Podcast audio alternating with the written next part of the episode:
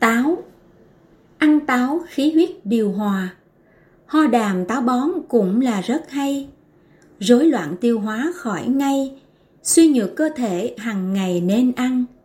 Ăn táo đường huyết ít tăng Mỡ máu giảm hẳn, mạch hằng ổn thôi.